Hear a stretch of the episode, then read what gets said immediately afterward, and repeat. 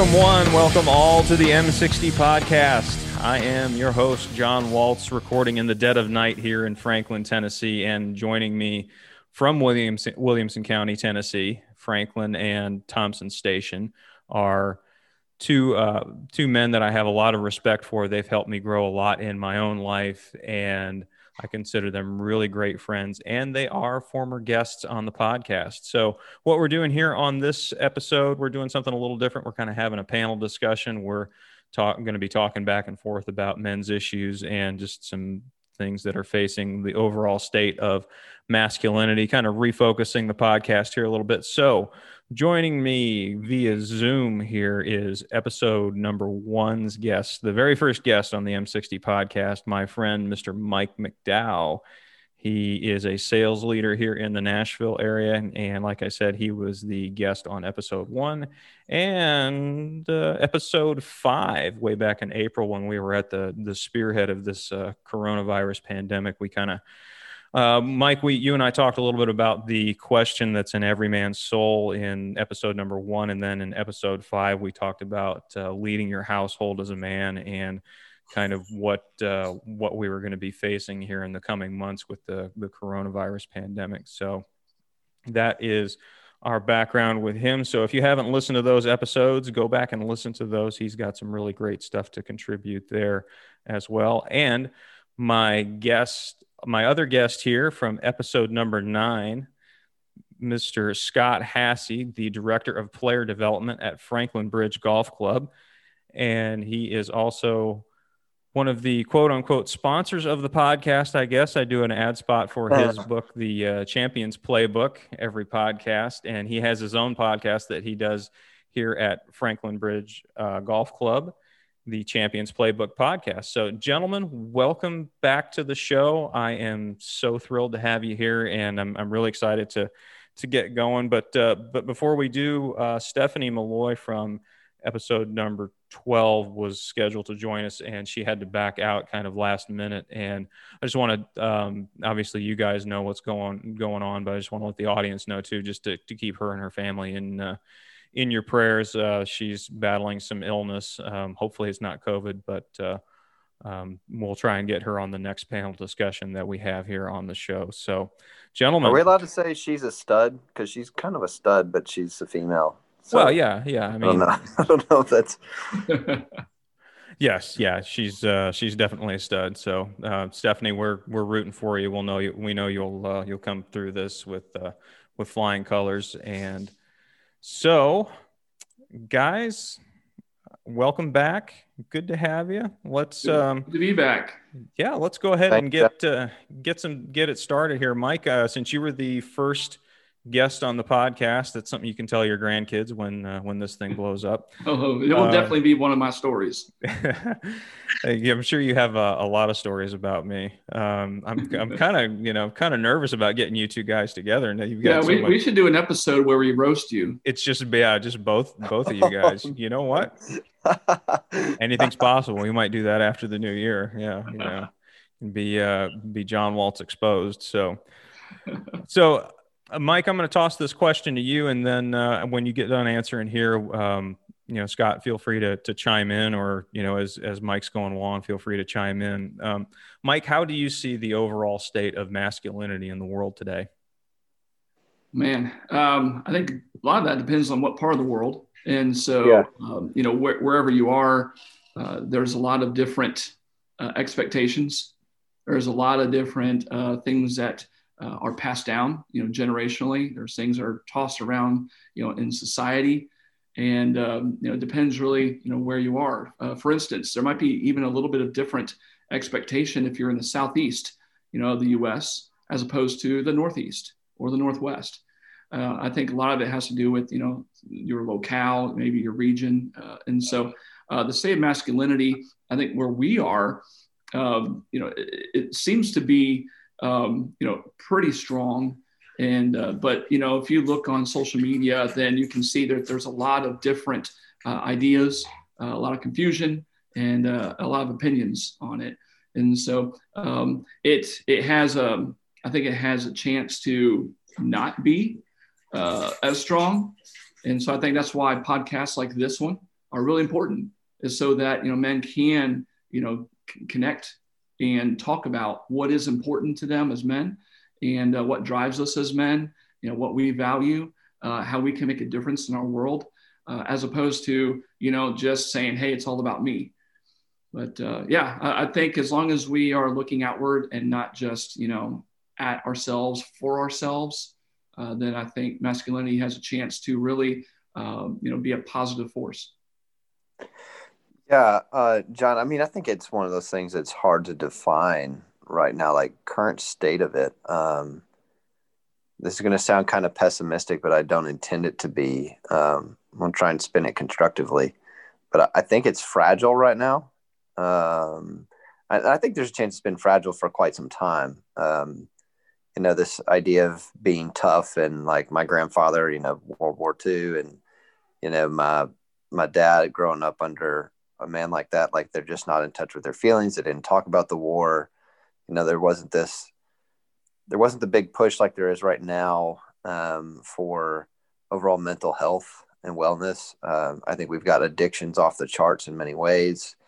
Um, depression anxiety uh, pressure in the workplace to perform and um, which adds to the normal pressure of just being a if you're married i mean a husband and a father you know you've got the normal added pressures from society plus trying to take care of your family etc but i would say it's fragile but I, I think generally when things are fragile that's when they're there to be where real healing can happen um, you know I, I like to in my own lessons like take my students into those places where they're broken and kind of help pull them out of there. Um, and oftentimes the best change happens when they kind of come to you at that point of surrender. Like surrender is like the best place to be when it comes to growth. So I, I think it's fragile, but I think um, there's some good conversation.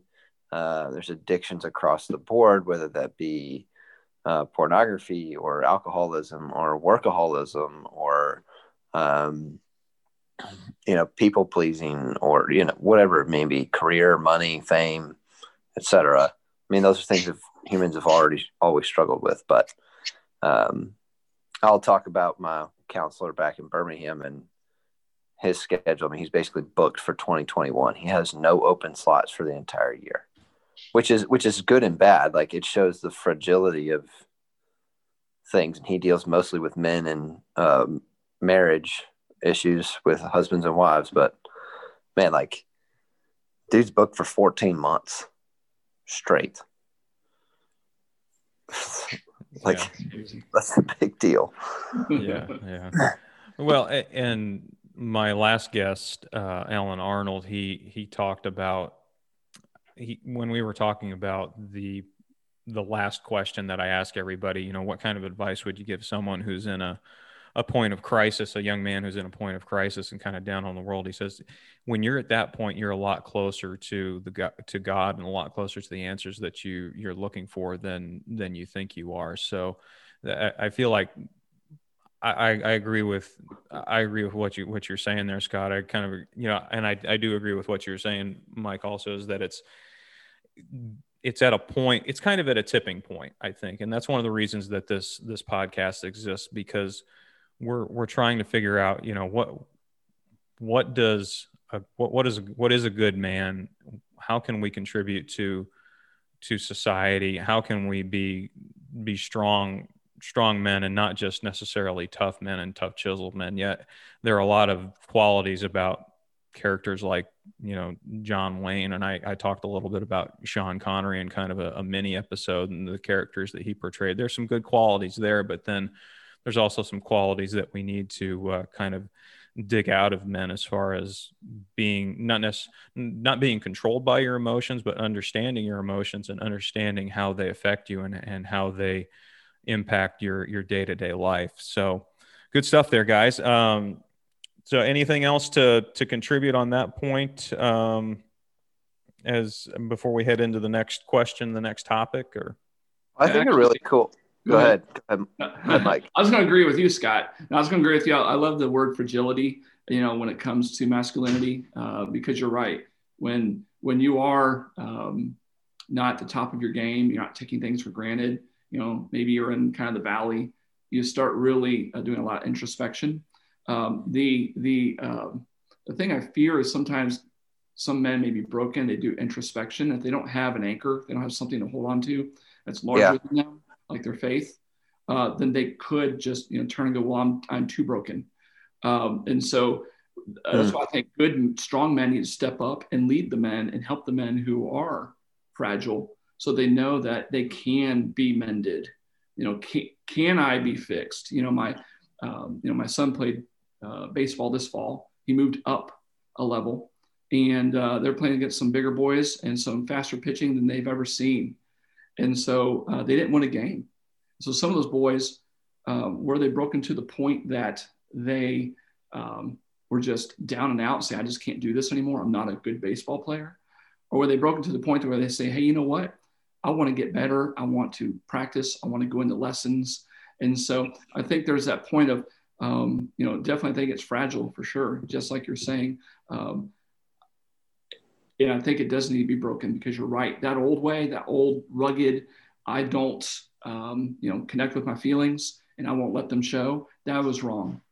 Uh, I think we need to get past that, but also believe that uh, we would need to make sure that we are leading so that men who are broken, they know that they can be mended and they're not, you know, damaged goods.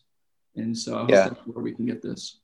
Well, and John, you may uh, remember a uh, it just happens to tie in with this. I mean, it wasn't on purpose, but um, in my post on Instagram the other day, I mean, these are thoughts I've had, and they just kind of popped up. I said, a person's pain will either become their power or their prison. Mm, that's good. Um, and when you're isolated and alone, it easily becomes your prison um, with no way out. And so you need somebody to be able to unlock the door and usually you can't just pull them out. Usually you unlock the door, you walk in there with them, hang out in there for a little while, see what it's like to be them. And then you kind of help and encourage them to walk out. And by sharing your own story, I think is um, the way to do it.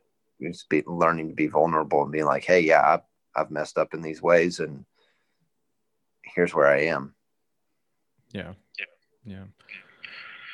Yeah. Um, so kind of getting talking along those those points here um, what are what are healthy ways that men can show their vulnerability vulnerability or maybe even even with them with themselves? I would say in in my own journey in my own life and my own recent struggles here the the person that i'm trying to convince not necessarily convinced that that I have a problem, but the person that I'm trying to be most vulnerable with is myself sometimes. So maybe just we can just start there as a starting point, being vulnerable with yourself, and then kind of branching out from there. What are some some healthy ways that that men can do that?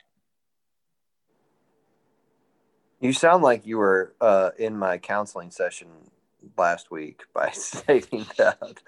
Um, but uh, I'm I'm I'm good, but I'm not I'm you know I'm not that well connected yet. Um, and by the way, since we're having kind of a light moment here before we get into the meat of that question, um, we want to we're recording this on um, November 19th, and it is International Men's Day. So uh, happy, is it really? It is. Yeah, that's uh, that's that's a God thing right there. I mean, I I, I did did my last podcast with Alan Arnold on Friday the 13th, and we were talking about chaos. And now, you know, now here we are recording talking about men's issues on International Men's Day. So they say timing's everything. I guess so. Yeah. Yeah. Yep.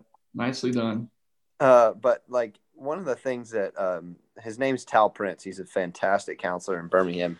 I'd say you know, try and get in to see him, but he's booked. Go ahead and book him for 2022. Uh, but uh, he said, um, he said one of the things that it's not just men that struggle with this, women struggle with it too, but it's like checking in with yourself multiple times a day. Like, how do I feel right now?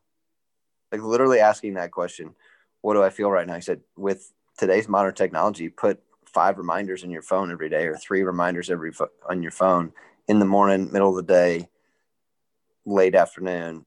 It just reminds you to ask yourself, like, how do I feel right now? Like today was a day that was, I come out into a fairly difficult situation with a student this morning and just like, man, I feel like crap. Like I just, like, I just feel overwhelmed right now.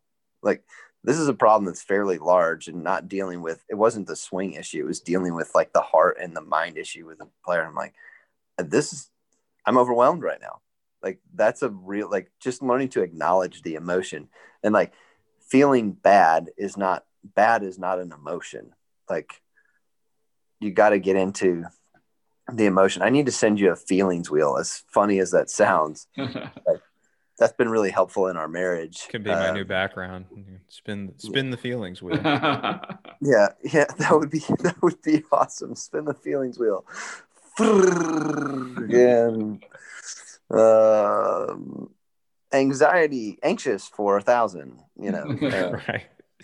But uh, no, that uh, learning to talk about how something makes us feel in our marriage has made us connect with each other um, because you wound one another. I mean, it's part of being in any relationship. Like you unintentionally hurt other people because two people are broken. Like that's just the way that's going to be.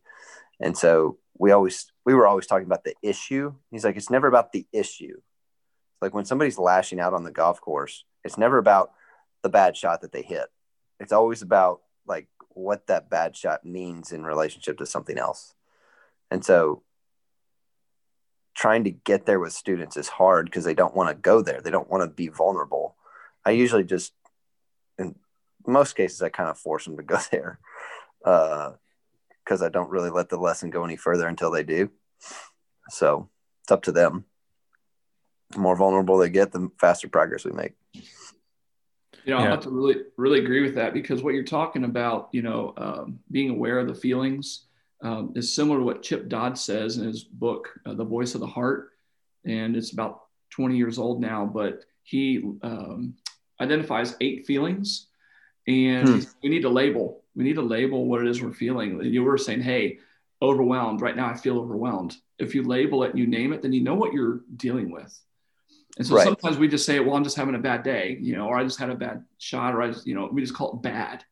And that's just too generic because um, you just say, hey, you know what? I have a sore arm. All right. Well, what actually is hurting and where is it? And you know, because then we can pinpoint and probably figure out if there's something we can do about it. Uh, or sometimes it's just it simply is, you know, uh, you know, overwhelmed or anxious, you know, or sad or you know, but be very specific, label it, then you know what you can do about it. You can uh, you can work with it. Um, so I think if we're able to do that, then we're already ahead of the game because we are equipped to handle what it is that's in front of us. Well, and this idea for men, like emotion is like anger or frustrate like that's like what we're relegated to is being angry or frustrated like we just skip all the other emotions and i've heard some good not just my counselor but we've had some people come in uh, professional psychologists and et cetera come and speak. And it's this idea like anger is almost never the primary emotion. It's almost a secondary emotion as a cover up for the others. Yeah. Um, I've, learned that. I've learned a lot about that just being around you is that the anger is anger is the result. It's not the cause. Right. Well, and I, a lot of times I like sometimes I'll keep pushing them when they show that anger. I'll keep pushing them through that anger, like until the uh, real emotion comes out on the other side. Like usually there's some tears coming behind it somewhere. Like that's, and that's the more authentic emotion. Um, and it's just, um, it, there's, there's a, a lot there. Like we just, the feelings wheel is kind of cool. Um, it's, uh, it, it's silly, but like it's so helpful. I was like, I didn't know there were so many emotions. Like, oh, that's what that is. Well, and if you think about it, our our emotions and uh, and I our heard it said in our emotions and our and our our spirit uh, it, it's a, it's just as complicated as the rest of our being. It's just as complicated as the rest of our body. It's just as complicated as as a car. Getting back to what you were saying earlier about the the hurt the sore arm example, you know, why is it sore? How many people take their cars into the mechanic and be like, "Well, it's not running right," or "It's not it's not working," like, and they kind of press you more and and like, okay, well, you know, what's it doing? What kind of a noise is it making? That that way they can pinpoint the issue and the same is true in our spirit in our spiritual lives the same is true in, in our emotions that it's it's just it's just as complicated as, as anything else and i feel like sometimes society men men too but society in general kind of relegates our emotional state and our spiritual state down to you know it's it's just they they oversimplify it i guess is what i'm what i'm trying to say. So mm-hmm. uh, mike you were you were getting ready to to jump in there before i started in. So uh, go ahead and pick up your point there. Yeah absolutely. So um, anger uh, is vulnerability because when someone's angry mm. then you can see what they love what they're passionate about right? What they care about. Yeah. so anger is vulnerability. And so you know, you've heard of righteous anger. And what it does, it's like, well, yeah, this is showing what I care for. You know, I get angry when someone is, you know, that I care about is, uh, you know, treated badly, treated unfairly, etc. Um, rage, on the other hand, uh, is also vulnerability. It's showing everyone else your fears. So anger reveals your love or your passion, things you care about. Rage shows your fears and uh, it shows oh that person is really afraid of that. And i think we've seen that a lot in society right now. Mm-hmm. you know, and so some people you're like oh they're angry. And okay yeah so what's it revealing to us about them? But if they're raging. You go okay they're fearful. Like there's something in their life that they're that they're fearing. And uh, i thought that was pretty eye-opening uh, you know hear, hearing about you know the vulnerability uh, of our emotions. What so we we can label the emotions and then when we look at those emotions then what does it tell us about us? And i think it's very like helpful that. when you can do that. I think it's awesome.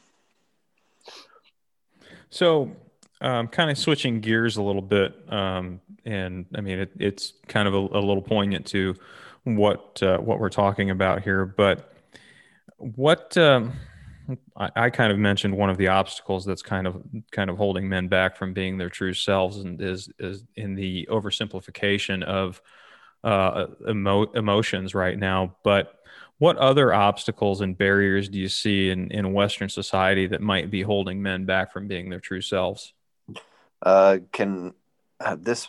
Uh, I was ready for this one. This is a. Uh, this one was personal for me, and I think it's for a lot of men when you show emotion or you share emotion other than anger or like football throwing throwing a remote across the room, whatever it is, just other than anger, like those are like the, that's like the only emotion that's acceptable, unless a child being born, your wife walking down the aisle, your uh, a child dying, a parent dying. Like there's only like four or five moments that men are like allowed to be anything but angry as an acceptable emotion, angry or happy. Um, and I would say it's these two things by being emotional and showing emotion other than that sadness, disappointment, embarrassment, etc. You're either labeled, at least when I was growing up, you're either labeled as gay or a pussy. I know it's I don't like that term, but like that's that's the term that was used. Like, mm-hmm. yeah, you're you know stop being a girl, but usually the term was more poignant than that. Um, and like when that continues to hit people enough times, they retreat. And the problem with anybody, when anybody retreats and goes into isolation, everything gets worse. Nothing ever gets better. So, at least for me, those are the, you know, especially with gay pride and everything going on right now. And like that being becoming a, a big thing about kind of trying to redefine masculinity. Like that's, yeah. that's a miscon- misconstruction of that. Right. You know, the one of the obstacles um, or barriers that I've seen um, is a lot of men don't have self confidence right now because there are so many different um, different opinions on what masculinity is. Uh, there's so many different, uh, you know, uh, I guess ideas coming at men, and so like I, I, don't know which mold I fit, and so I think self confidence uh, is something that they're like I don't know how to walk my life out as a man, mm-hmm. and and we see this, you know, men are dying at a, at a rate of three and a half times that of women when it comes to suicide. Yeah. And so there's they succumb to the lies, they succumb to the pressure. I say they, I mean we as men, uh, you know, we feel like we're not living up to whatever expectation. The expectation could have been set by, um, you know, uh, the generation before us, and we're trying to live up to that one. Mm-hmm. Or it could be yeah. in the here and now, and we're trying to live up to you know that, but we don't know what that looks like. Um, and I think especially for younger men, you know, they're trying to find their way and what does it look like and where do I fit? And, you know, I had a friend who um, he uh, is married, uh, has, you know, uh, like four kids now, and he never fit in with football players. He never fit in with the hunters. He mm-hmm. never fit in, mm-hmm. you know, with, with these masculine groups, if you will. Um, he uh, you know was into music he was in art and so his entire life you know he was trying to prove that he was a man and so um, he grew up you know being a designer and he's incredible at it and he's an incredible husband you know he's an incredible friend um, but he never felt like he you know connected with men and guys he always felt he was labeled you know uh, kind of like you know what scott was saying earlier and you know it's unfortunate now thankfully he has a strong faith and he was able to be anchored to that. Uh, and so he is more secure in who he is, mm-hmm. I think, because of his faith. Yeah, yeah. And one of the things that John Eldredge talks about in in Wild at Heart and, and in the masculine journey is that you've got to you've got to really communicate and talk with with God as far and find out find out what God thinks of you and and find out what the way God sees you in your own journey as a man rather than and you can't take that you can't take that question you can't take that to to the world and you can't take that to and we, we see men do that in in multiple different ways. I mean scott probably sees it every day on the golf course you know the, the quest to you know for and i've been guilty of this too I, the quest to break 80 you know is, is one thing that that everybody uh, everybody talks about on the on the golf course. And and you know i'm sure mike you've seen it manifest in other ways. Like it's just what we try and what we try and do as men to prove that we have what it takes and to to prove that we are that we are men rather than following our gifting and following what God thinks of us and, and following that route and, and being being more communicative about that with with God and and just looking at looking at God as Father too. I mean, uh, there's so many strong fathers are, are really the I, I, believe the the key to to Western society kind of thriving again, and that's kind of what you what you a lot of the problems in Western society I feel like are because we've got father absent homes across the board in just about every demographic now, um, and I feel like once strong fathers and strong father figures can return to the home that the that society will be be a lot better off. But um what what type of qualities um, do you guys admire in in men that you know and and um, in uh, what what type of qualities would you say uh, are are manifest themselves in in good men and in strong men that that you would want to be friends with and that you would want to uh, to follow. You know, I uh, actually uh, lead the preteens uh, at church on Sunday mornings. So I've got this great kids. Yeah, really. Yeah. yeah. that sounds that sounds like quite the adventure. I know, right? It really is. No, we, we have this great group of kids, you know, and this this month, honestly, we, we've been talking a little bit uh, about something that uh, I equate to, to this question.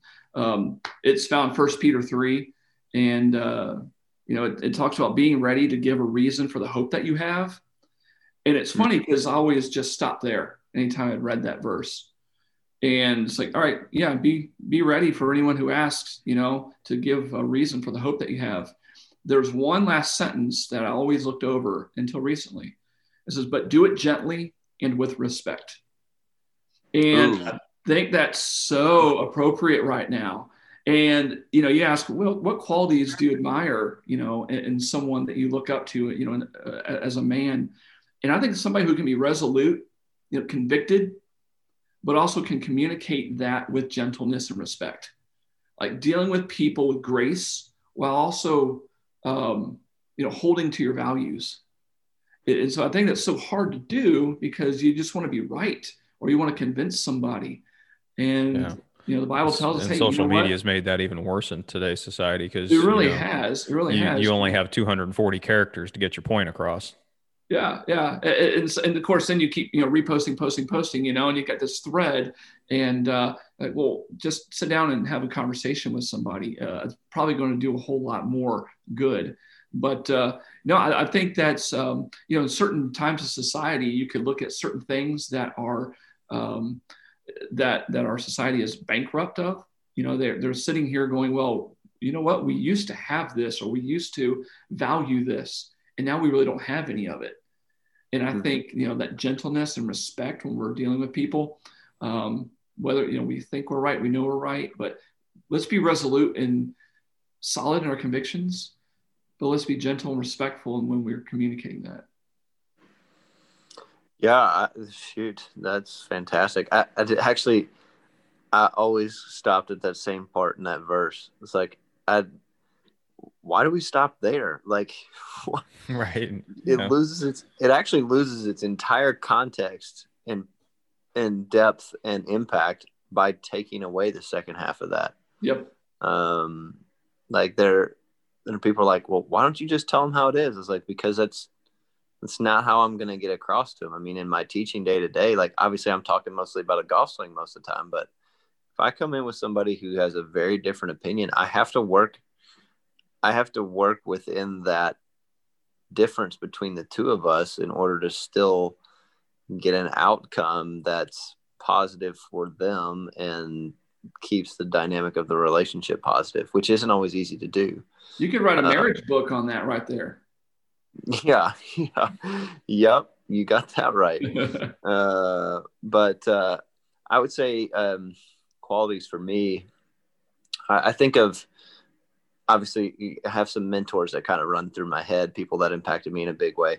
I'm a feeler to the max. Um, my counselor in our marriage counseling sessions, he's been really helpful to like help us understand each other um, and learn how to communicate.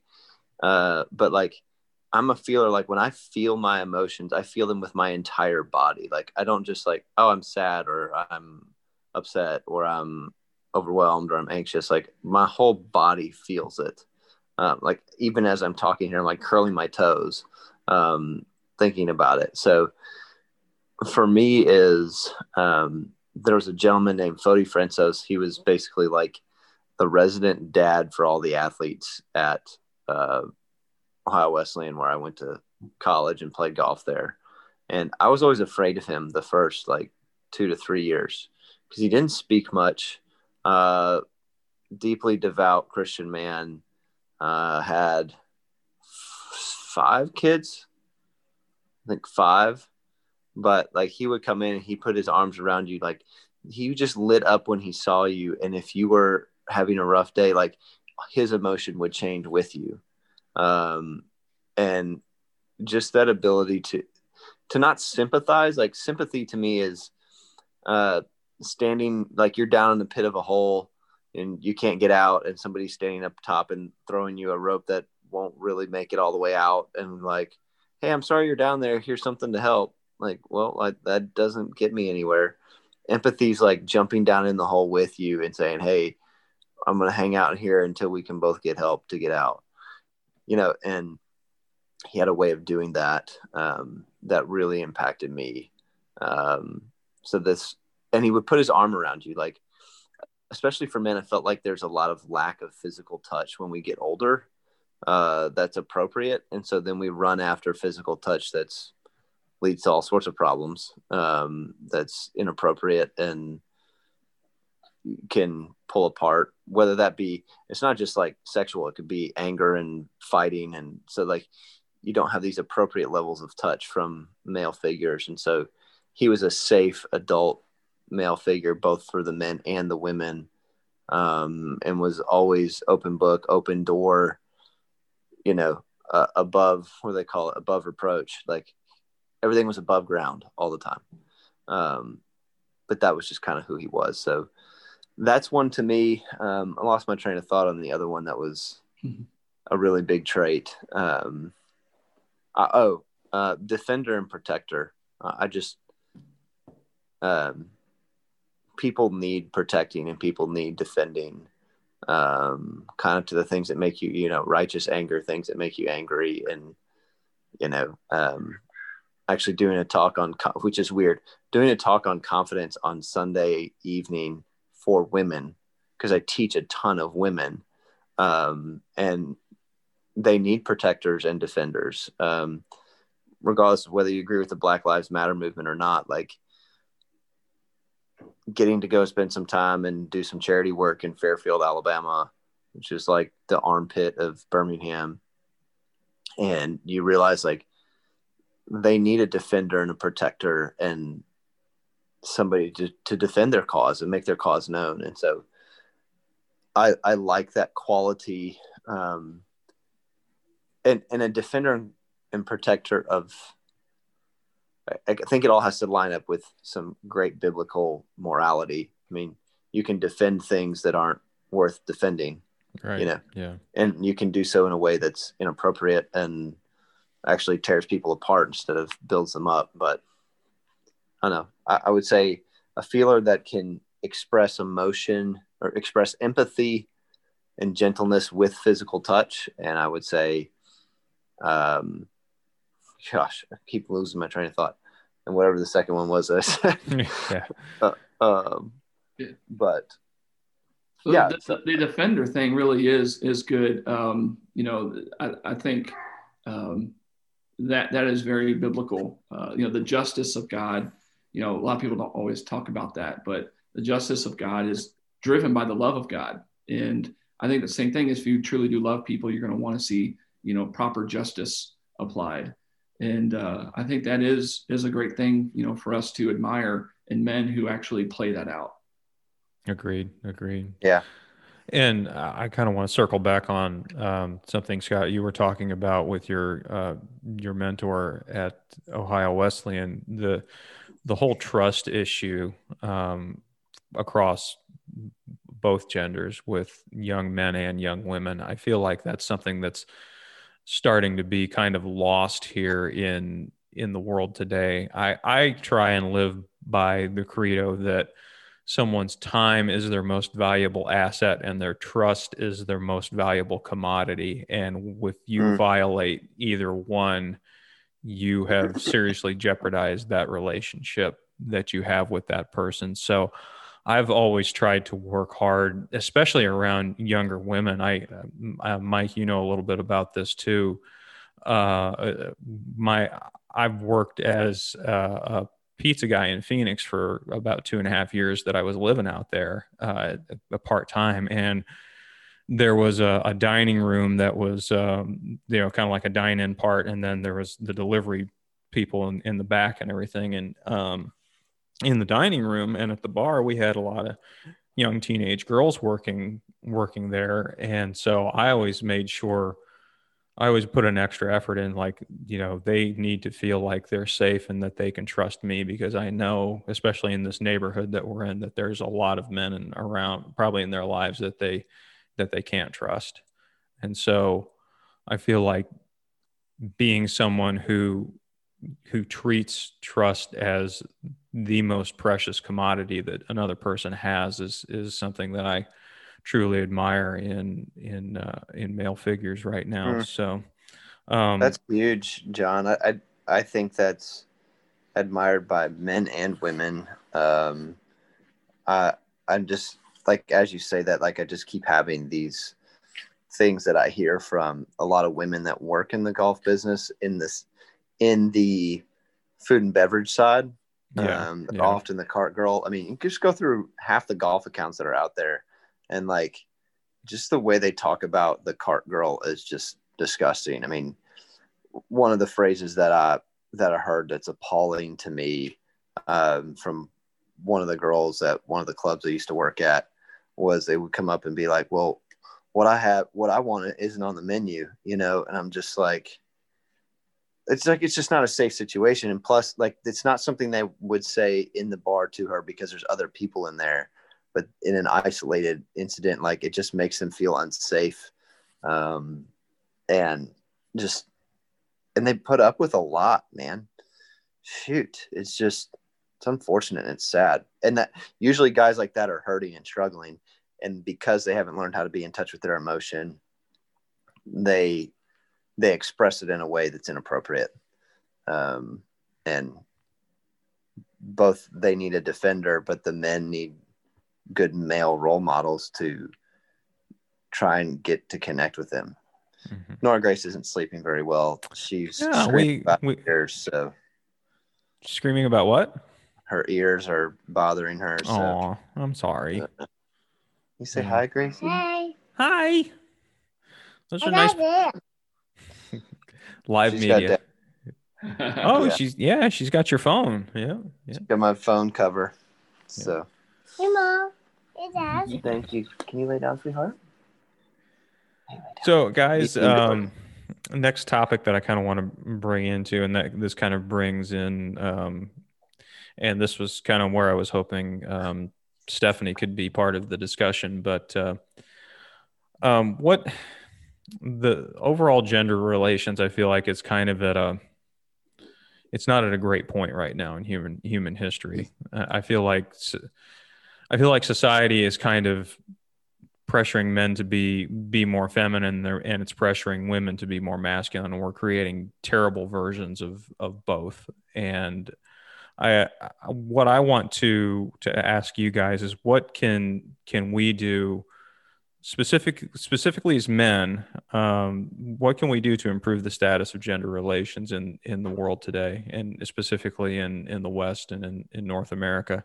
And then conversely and the, again this is where i kind of wanted to have have stephanie and so if you guys don't want to get on the the slippery slope of asking a woman's perspective on that. We don't have to dive into that, but I, I do I do want to touch on this this here uh, this specific um, question as far as you know we're getting back to the idea of you know we're we're kind of pushing each gender to the opposite extreme right now and so what can we what can we do to to to combat that and to just kind of you know improve improve the relations between uh, between men and women?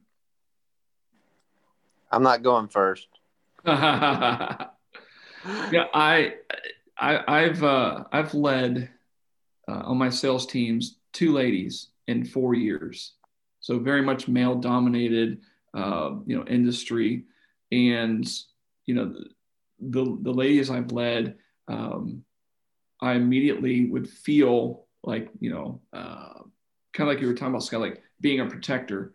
Uh, not that I need to protect them from, you know, the guys in the office because they're all great. They're all gentlemen, um, you know, high, high value, high character guys. Uh, but there is always that, you know, I want to make sure that they're honored. You know, one of the things I, I tell them, I tell my, my team um, about the customers, I'd, I'd say, you know, the customer isn't always right, but the customer is always honored. And uh, you know, they they may have the wrong you know uh, information, and we want to honor them, and we want to help them have dignity, and you know, we can lead them to you know the, the truth of the matter of the situation, and always honor them. And so I feel the same way. It's um, you know, I always want to honor honor them. Um, and so where does that come from? And I know the Bible talks about we need to humble ourselves one to another. And, you know, it talks about, you know, in the relationship between a man and a woman, as far as, you know, in relationship, you know, a husband and a wife, um, is to humble yourselves one to another.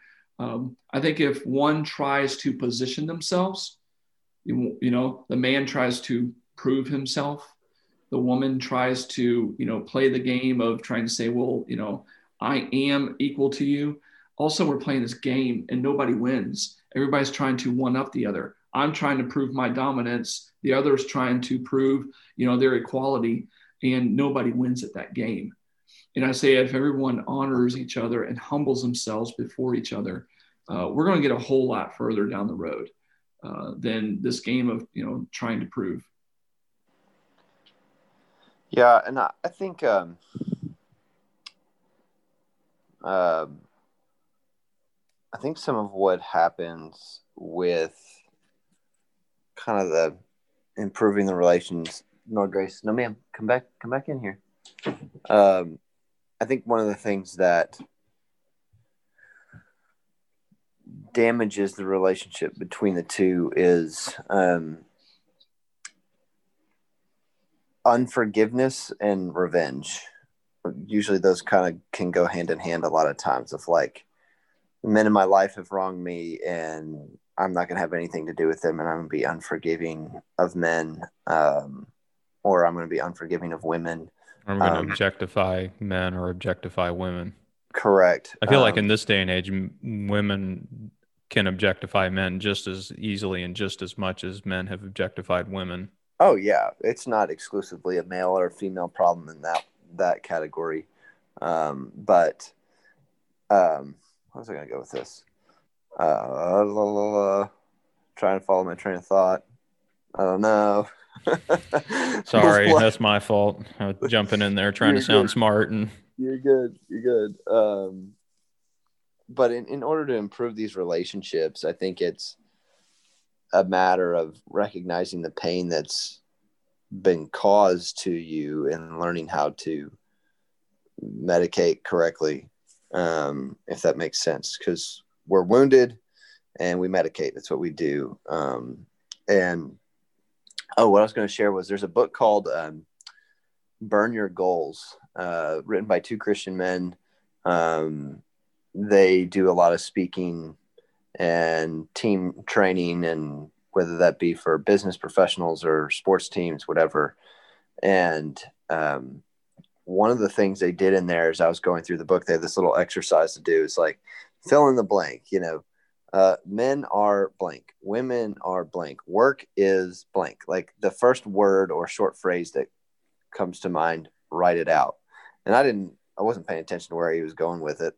And coming off after the fact, you're like, oh man, this is terrible. Gracie, can you push that button? Sorry, she's got the light. Uh, but when I go back and John, if you have read my book all the way through, in the last section, I talk about, I share that little blip, and I was embarrassed by what I had said and filled in those blanks. Like I was in a rough time in my life, and like one of the lines in there was, "Women are uh, ungrateful," and it was like, that's how I'm going to treat them. If I view them like that, that's how I'm going to mm-hmm. treat them. Yeah. Um, one of them was I am fill in the blank. And if you feel like it's, you can do it about yourself, you can do about anything. Politics are, politicians are blank. And so, like, all of the things they put in there were not positive and they were not encouraging, which was so eye opening to where my A state of my heart and B, what my beliefs were about certain things and certain people. And then it, it kind of helped me tap into like, what am I feeling right now? Like I've clearly been wounded by some women somewhere along the way, and I haven't dealt with that. Yeah, yeah. And so, like, and you see that a lot in the uh, I call it the I, I talked to you guys about this the the online men's movement and the the the quote unquote red pill movement online that that I feel like that comes from a lot of wounding um, from from women and from the world. And you, you know we we just got to face it. Men and women are different and we're all like you said we we've all taken a wound at some point in our life and it's uniquely tailored to us. And that is a filter by how we view the world. And if we're not aware of that then that's going to that's going to lead to treating women like they're ungrateful hypergamous sponges you know to to use some some words from from the men's movement that i've that i've heard that's going to lead women to treat men like they're nothing but a resource or they're nothing but pigs or you know the, the meme that's out there is like men only want one thing and it's disgusting you know? So we've we've got to face the fact that we we live in a fallen world and the wounding that we take throughout the course of our lives is is tailor made to us. And that comes from it, it, can come from one of three places. And this is another thing that i that i borrow from john eldredge that uh, i way i try and view view things is that there just as there is a, a holy trinity there is an unholy trinity. And that is the the devil the flesh and the world and usually two of those things are working in concert against our spirit and work and that's where our woundedness can come from. It's um, it's something that's come from the world and then it's kind of egged on by our flesh or it's something that's that's come against us and then it's egged on by uh, by the devil. So um, that's so the way i think the way that that I would verbalize about how we can improve gender relations is just know that everyone, like you said, Scott, everyone is wounded, everyone medicates. We've just got to understand that about each other and, and show a little more empathy and sympathy and know that, like, okay, this person isn't this way because they are a man or a woman. They they're this way because they have had they they ha- they carry a wound that they haven't been able to to deal with or, or sort through properly yet. And um, if the situation arises how can we help them through that? I always i always found um, and i felt like this was unique to me when i was growing up in norgrace no ma'am staying here. Um, i grew up methodist and i don't think this is necessarily anything that's like methodist related but whenever we talked through the gospels it was always like what jesus did. And i always felt like something was always getting missed. And then i went to some better churches in college um, and post college you know married life was like there's a lot of like how jesus treated people. Mm-hmm. and uh, how he communicated things. And like I, I think about this um, the woman that's caught in her sin and her adultery and prostitution and they drag her out by her hair and they're about to stone her to death. And jesus is like the way it was portrayed to me by one of my pastors in birmingham was like it's almost like jesus is just like sitting there piddling in the dirt and it's like sitting right next to her in her complete nakedness and like not only vulnerability in terms of her physical side but like emotionally and spiritually she's just completely vulnerable, forced vulnerability in front of who knows how many people. And like he who is without sin cast the first stone. Like obviously he didn't agree with her sin, but it was right. just this yeah. like I, I, that to me was absolutely amazing in in how he he treated those who who we wouldn't normally treat that way like our sinful nature would be like they deserve, you know, be locked up or put in a home or it's not that you people don't need it's not that we don't need justice and people don't need to be locked up, but like that's why prison ministry exists, you know? Right. Like yeah. they need you to do. But I, I just I always found that fascinating. And then it finally came to light by going to some other churches late in college and post college. I was like, oh, okay, so what I've always felt was there. I just had didn't have any guidance or teaching through it, and mm-hmm. I always wanted to be treated like that. Well, and kind of going back to what we were talking about a little bit about the need to always be right. Another aspect of that story that that's kind of glossed over is that the crowd says we caught her in the act of adultery. Like, okay, so you were spying on her? You were waiting for her to yeah. trip up like you had someone you had some kind of creeper outside her window waiting for for her next gentleman caller like that was I, that was another aspect of the story where jesus was like yeah you know i you, you're you're wanting to prove you're you're wanting to prove that you're right and you're going to you're willing to go to such lengths to it that you're not seeing how it's affecting you and it's not you're not seeing how it's how it's adversely affecting you know how it's adversely affecting your own your own spirit. So um mike go ahead and, and jump in on that if you if you want to or if you had, had anything to add on to that. I mean, yeah, I think I think it's a it's a, it's a great picture of you know being um, being angry about the right thing. You know, I think that's what you know Jesus was showing us. And, and Scott, you're talking about the way. You know, there's the deeds of Jesus.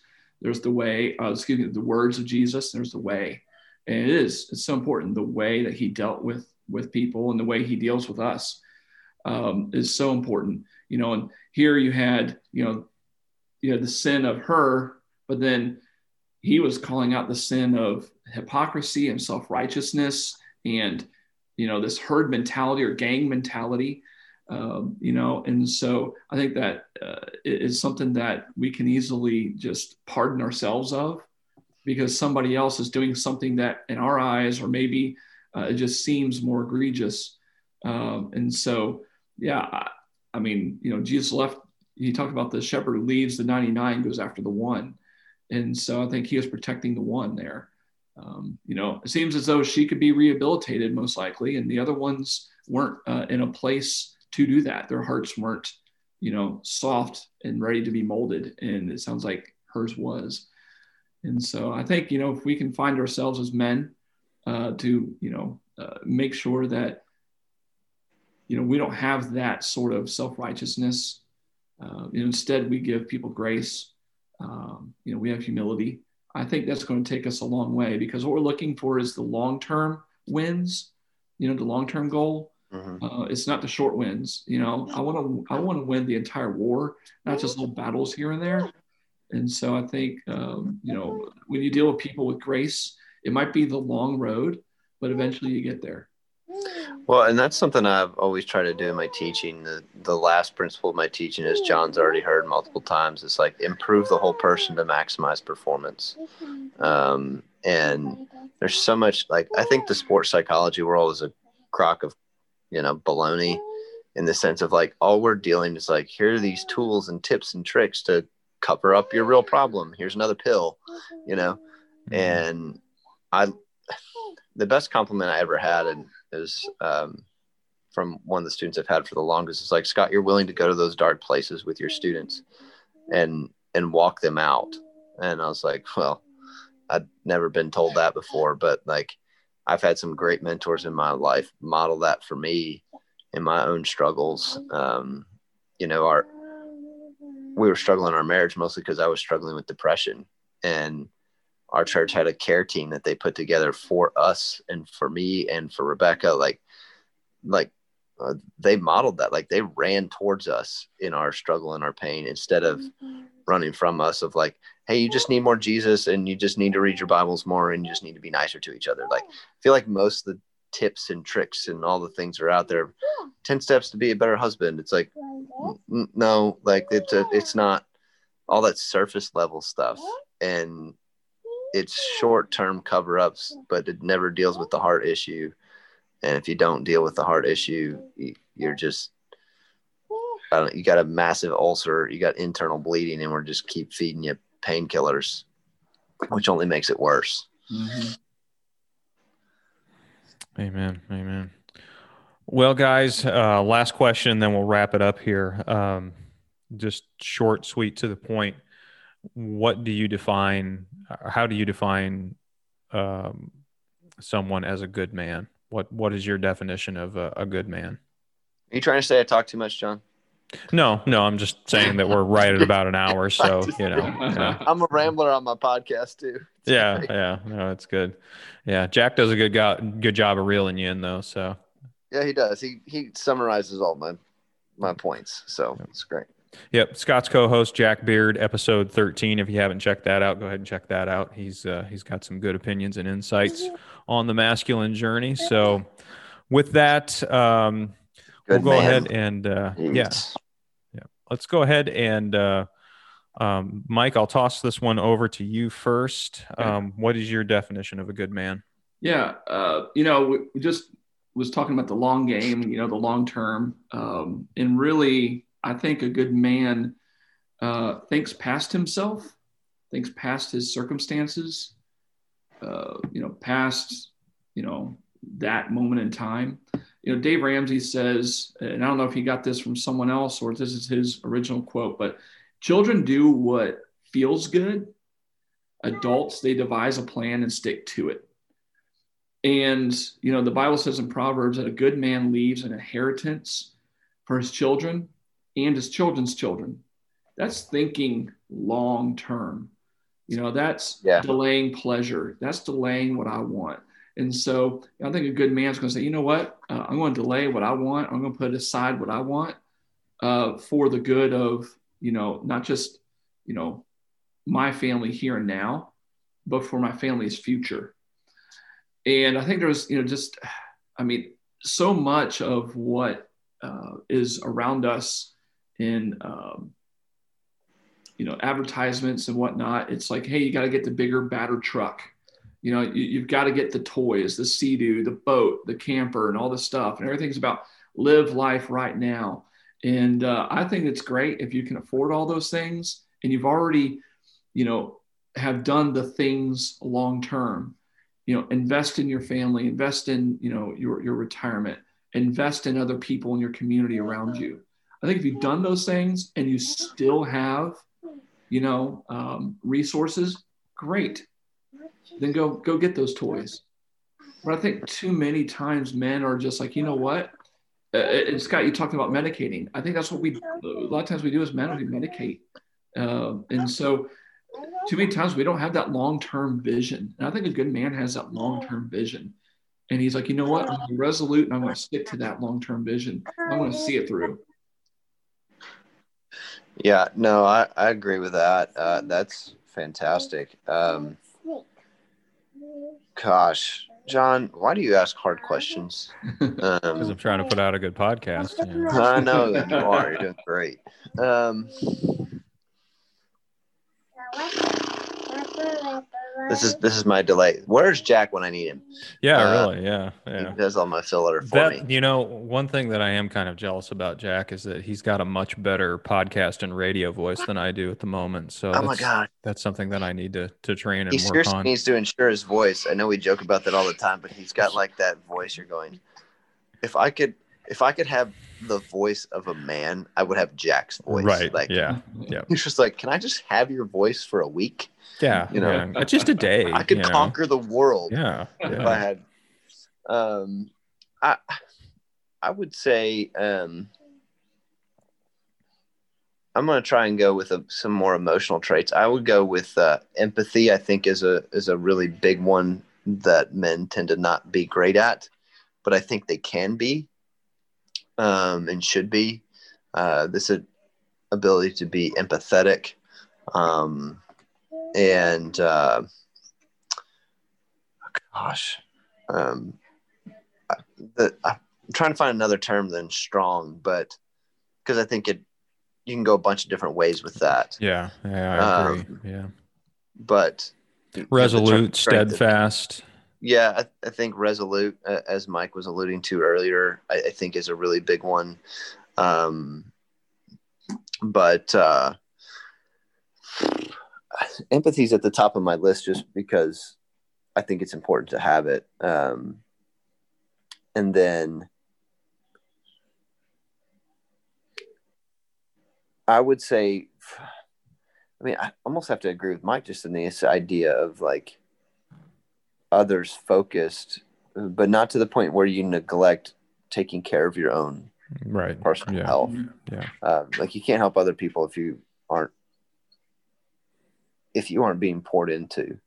Right. You know, it's, yeah. It's, Jesus kept the disciples close to him and then he sent them out and then they came back and then he sent them out. Like it's just there's a little bit of this like you need to be filled in order to give. Um, I was one who perpetually gave to everyone and everything and never took care of myself. Um, and therefore didn't take care of my family and therefore didn't take care of my, you know, just everything fell apart from there. Um, I, I, I would say a man that part of what makes a, a man a good man is his willingness to ask for help. Mm-hmm. Yeah. Um, whether that be in his marriage, whether it be in business, whether it be just general relationships, whether that be just doesn't know how to put something together. It's like, you're a man, you don't know how to put this together. It's like, no, I, I genuinely don't like, yeah, no, yeah. uh, you know, it's, maybe you could use an overarching term as humility. Um, this is what I can do. I can be resolute in the things that I'm passionate about and things that I can do and stand up for those things. But there are things I don't know. Um, you know, and um, I've just had good mentors model that for me. So, you know, I, I go and read books about why women aren't confident. Like, I deal with it every day and they ask questions about it. Like, I need to have an answer. I'm not a female. So, like, I teach a lot of females and I'm married to a female and I have a daughter who's two and but to to learn from other people like I just mm-hmm. I, I, was asking actually today I had a college coach come by um, he used to work for me back in Birmingham and he's much younger than me but he's an assistant coach on a women's golf team. And I was asking about how to handle certain situations with a couple of women and like what would you do if they're acting like this? You know whether i'm dealing with frustration or anger or disappointment like how do how do the women coaches deal with it that you're around all the time? Like what what like i'm stuck i need help yeah. Uh, um, yeah and i don't i don't do it all the time like i have to catch myself like it's it's so easy to want to think you know everything and you just don't so humility and empathy. Okay. Okay. Yeah. What about you, John? Well, yeah, I was going to wrap it up here with um, with my thoughts uh, on what a good man is. I think strong and resolute, someone who has vision, like you were saying, Mike, someone who sees beyond their short term pleasures, but sees sees the long game and wants to leave a legacy for their own their own future someone who is in touch with their emotions but not driven by their emotions I, and i think of when, when i think of a a good man actually the the fictional character that popped into my head and i, I know you guys probably won't know this character but um, maybe some more of my audience will um, is uh, Ben Sisko from Star Trek Deep Space Nine, uh, played by Avery Brooks. No clue. Yeah. Sorry, John.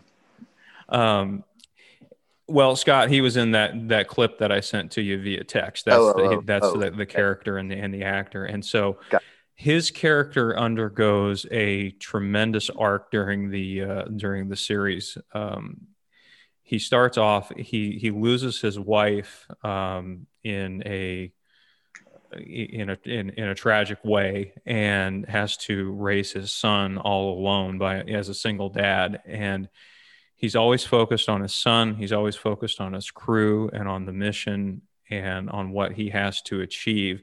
He gets stationed in this remote outpost that no one really wants to to be at and then all of a sudden it becomes the center of the Star Trek universe. And so and then he's engaged in uh, some more military conflict throughout the, the the show, but throughout throughout that whole time, he's he's resolute, he's steadfast, he is in touch with his emotions, uh, and and he raises his son the best that he can. But he's he's always someone who who's giving to his crew and giving to his son and giving to the the mission, but at the same time, he's able to keep himself on a, a pretty a pretty sta- pretty stable ground. He's got people that can at, at the other end that can can pour into his life too. So um, it, it it's really uh, an interesting arc that his character um, undergoes throughout the course of the series. So I think he's to to use a fictional fictional example. That's my definition of of a good man. Um, my own father, I view as a as a good man. He's um, he'd been through a lot even before I came along, and and uh, he's but but he's a giver, and he's he's someone who's who's steadfast and resolute, and I feel like those are those are some qualities that that exemplify a good man. So, with that, guys, can I throw in, can I throw in two? Um, since you brought up TV, yeah, um, yeah, let's do that. Yeah, yeah, a couple a couple fictional characters that uh, that you guys think of as uh, as good men. Um, one isn't fictional. I mean, a real man. Uh, Mr. Rogers. I don't know if you've watched a documentary on him, but man, what a gentle, humble man, and how he handled hard things and dealt with kids and difficult times from divorce to violence to war to like it's just awesome how he dealt with that um, but uh, the show that came to mind since mike you brought up mike and john brought up the term resolute gosh it's such a great term like it encompasses strength and so many other things like i love that term but that reminded me of a show that my uncle loved and my dad still likes um, and my uncle has all of the episodes on DVD, is The Rifleman. Like going way back. Okay. Like, yeah. Yeah. I know that show. Yeah. Like he was, he was resolute. Like he was gentle with people that needed to be gentle with. Um, and he was a, apparently he's a big, tall dude, like fantastic athlete. The actor was a fantastic athlete too. He's a huge man, mm-hmm. but like he used the gun when he needed to, but it was never his first route. Like he tried to be diplomatic about things, but also gentle. So like, I kind of want to go back and watch that. We're watching some Mister Rogers stuff with the kids, even though some of it's in black and white. Right. Uh, yeah. So Mister Rogers and the Rifleman. Okay, Mike. Uh, apparently, I didn't watch too much TV that was um, that's not necessarily know, a bad redeeming, thing. I guess. redeeming, so, yeah. Uh, so I guess uh, Homer Simpson doesn't apply here. No, no, not necessarily. No. you, can learn, you, can learn, what to do by learning what not to do. That's uh, that, that's a very good point. That's a fair point. Yeah, and, I, and I appreciate I appreciate that. Uh, so uh, yeah, as far as fictional characters, I mean, yeah, there, there, there's not really um, too many you know, it's, it's funny though how. Well, you're a you're a baseball guy, so I mean, any you know um, baseball players over the course of your life kind of come to mind is.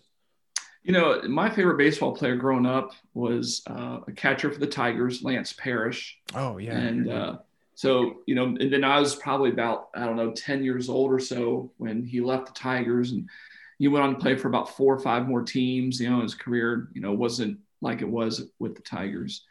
Um, and so as a kid, you know, I had his poster in my room and all that. Um, when I became an adult, uh, I drove up to uh, Detroit, Michigan. Uh, we were there for a wedding. And while we were there, I thought, you know what, let's go and check out the Tigers uh, stadium. You know, uh, old Tiger Stadium was no longer used. And so they're playing in Comerica Park. And I go into the store, like, hey, I'm just going to check out the store. Stadium's not open, but their store is so we're in there, we're you know talking with the people working there, and this guy was older fellow was in there, and he said, "So, Tigers fan?" I said, "Yes, sir." He said, "Good deal, good deal. Who was your favorite growing up?" I said, "Lance Parrish." He said, "That there is a good man." I said, "Really?" Hmm. I said, "I always knew him as a baseball player, but really didn't know anything about him as a man because you know prior to social media, it was newspaper clippings." You know right. it was yeah. highlights. It was sports illustrated. And so i knew about the baseball player but i didn't really know about the man. And he said oh good christian man. He goes wonderful wife good family good family man. It was just really cool to know that the guy that i idolized as a baseball player was up to the task equally as a man. And so you know it's just neat when your hero actually is who you want them to be. Uh, and I never, you know, met him face to face. But after that, I've ran into people who have known him, and everyone has the same thing to say about Lance Parrish. Nice. Yeah, awesome. Consistent. Awesome. Yeah.